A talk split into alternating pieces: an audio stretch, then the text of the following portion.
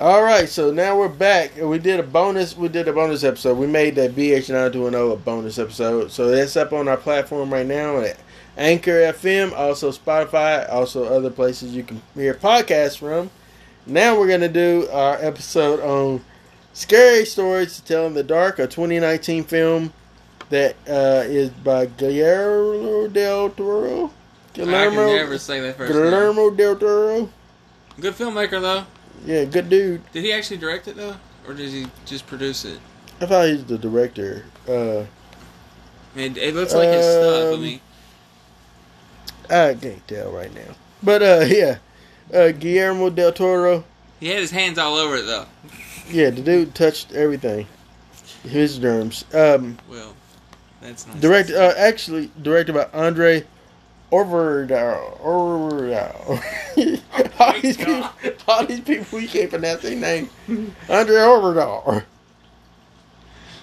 All right, Scary Stories Tell in the Dark is adapted from a uh, story from. Uh, it's based name. on three books. I do know that Yeah, because Beth was telling me all about it. yeah. Uh, I, yeah, Beth would Beth would get on this. All right, anyway, we ain't got the time to go through all that. Uh, right now, uh, well, let me tell you, the shadows of a the Bellows family has loomed large in a small town in Mill Valley for generations. Is in a mansion that young Sarah Bellows turns her tortured life and horrible secrets into a series of scary stories. These terrifying tales soon have a way of becoming all too real for a group of unsuspecting teens who stumble upon Sarah's spooky home. This came out August 9th of 2019. Right now, Brandon, where's it sitting? 81% on Rotten Tomatoes, uh, 6.6 out of 10 on IMDb. Metacritic gives it a 62%, and 85% like it on Google. I agree with that. All right, so um, first thoughts on it. Um, the uh, spoilers because we don't have time to do a non-spoiler review. Uh, so I loved. I, I I was a I was surprised. I thought it was going to be take place in like modern time. So I, first of all, I was really surprised and happy that it took place in like 1968. Yeah. I I, I love the way that the film looked. It looked almost like it. At Kinda, times, kinda, yeah, yeah, it's yeah. like the the small town feel to it, uh, and um, it just I think it's shot well. Uh, I I like the um, my favorite scary story was the uh, Harold story with the uh, scarecrow. Mine too. I love the sound. I love the sound of the uh, the corn Yeah. uh, rustling in the wind, and uh, and you can hear the crickets. You can hear, you know, I love like things like that. Um, that's what I liked about. Side note: That's what I loved about uh, Pet Sematary's opening is the uh, overhead shot, and you hear like the you hear the the woods, you hear the woods and the forest, and then you come up on this roaring fi- fire, Mhm. and it just kind of come in and swells in, and I love that. And this is how I felt about like the corn, the corn stalk scene with with Harold. It's like, man, it was eerie. It felt eerie for me. Yeah, for me too. Uh, now, I don't think I liked it as much as you did. Probably not. But I do think it was a well-made film. Uh, I had some distractions. I don't. I was just distracted. I had distractions during Hobbs and Shaw. A whole family of distractions. but th- I had stupid kids in the theater with me laughing at stuff that wasn't funny, uh, talking. Uh, their cell phone was lighting up. I mean, it, I just had a few distractions, and I, I normally don't get distracted by that sort of stuff, but in this movie I did. Yeah, had did in Crawl too, right? Yeah. Uh, but I, I th- like I said, I think the Scarecrow story was fantastic. Mhm. Give me if, if the whole movie would have been that, I think it would have been five stars for me. I really loved that. Uh, the who stole my toe? Who took my toe? Story. Uh, who, who who who got who stole my toe or yeah, something like that that. storyline. Uh, that story, particular story, was I, I liked her look. The but- the the ghoul, the ghoul lady. Yeah, but overall, that I didn't. I don't know. It didn't hit me the, in the right place. I I I liked it. Uh, I liked it to an extent. uh, That one, I liked that one to an extent. Um, like the kid, I thought the kid was just overly just dumb. Like, oh, what do you mean? Is a stupid story. I'm eating my Yeah. stew or whatever, you know. Uh, and then like, and uh, they had there. There's the uh, toad that was in the stool and stuff like that. Uh, and then when he ran, ran into the room and hid up under his bed, uh, you see the door creak open. Yeah. Uh, like the trailer, you see her, her feet or something like that, but you never see her feet right there. You just see him like hiding from her, like you don't know where she is. Uh, and uh, I thought that that would be like, and it was. And I, I say that it did a good job with tricking me out because I thought I was thinking that he was gonna turn around and she's gonna be like right there next to him or something like that. But uh, um, and then when he went try to crawl out from under the bed and look to see if she was right there, you know, I thought that she would surely be like right there or, Mhm. or, or something like that. And uh, she was under the bed with him and just pulls him. I like that aspect of it. But uh, the weak to me, the weakest one. All this was practical. All this was people in suits, by the way. This was not. They added CG where they needed, but all it was practical people.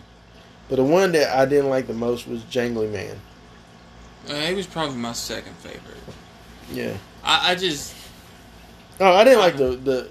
I didn't like the spider one. Although, it was not.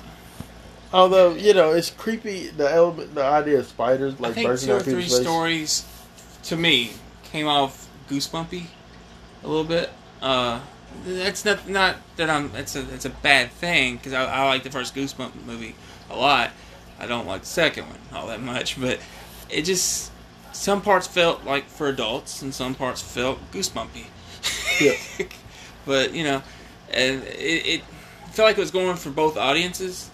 Don't Yeah, you gotta pick your audience. Uh, Um, but I did like the um, I did like the uh, the idea of the like like the big lady that consumed that one Yeah. kid and all.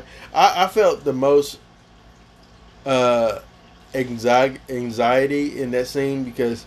Like, like he was running and she was there, Yeah. running the other way. she's there, and then like at that one point where he was matter where like, he went, she was She was like closing in, and I, I I felt anxiety. I was like, oh man. I was thinking, what would you do? What would you do?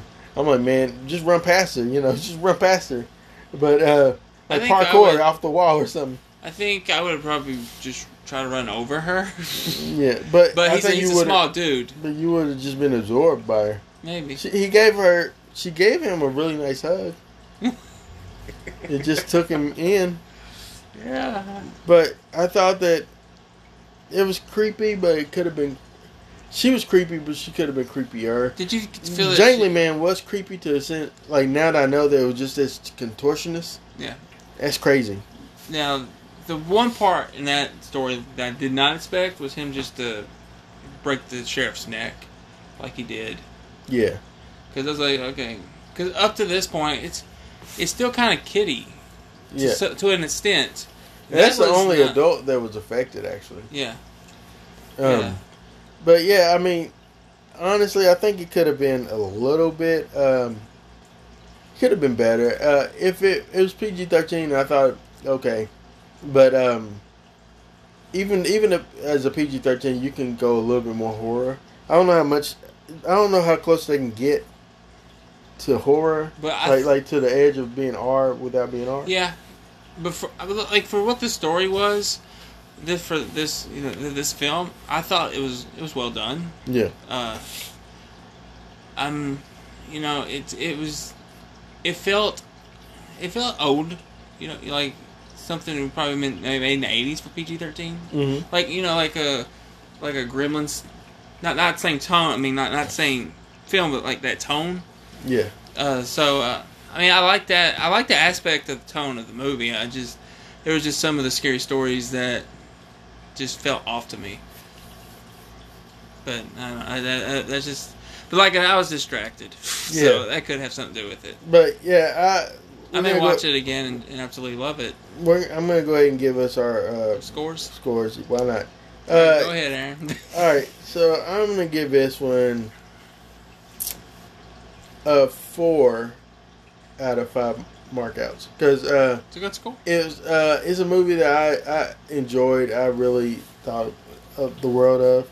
Uh, there's some things that was dumb that I couldn't forgive. Like, all right, the red room thing. I like the idea of the red room. The, the red room. Uh, uh, but the kid, why run? He he got himself in that situation where he got engulfed by that lady. Yeah. Nobody told him to run. Yeah, no one. As a matter of fact, that's the time where you need to stick with your other friends.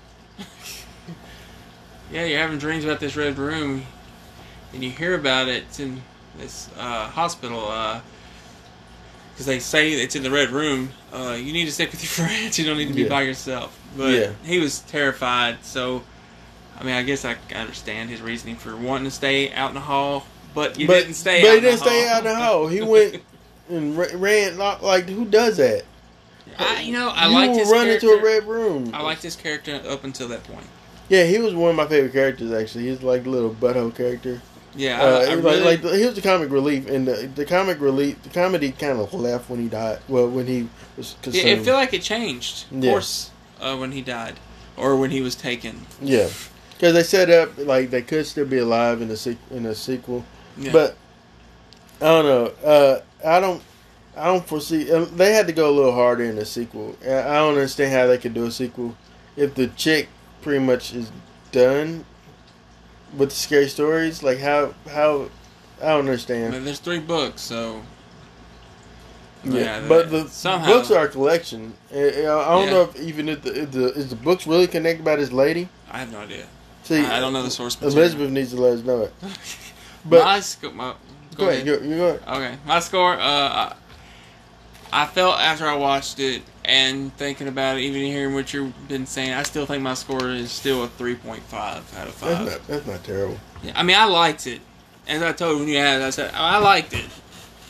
I mean, I, I think you were hoping I said I loved it, but Yeah, but no, I can't go there. But I did. I, I enjoyed it. You know, for a PG thirteen horror film that dealt with kids, uh, it's not it, but it's not supposed to be. By the way, No. but no, this is just like a little.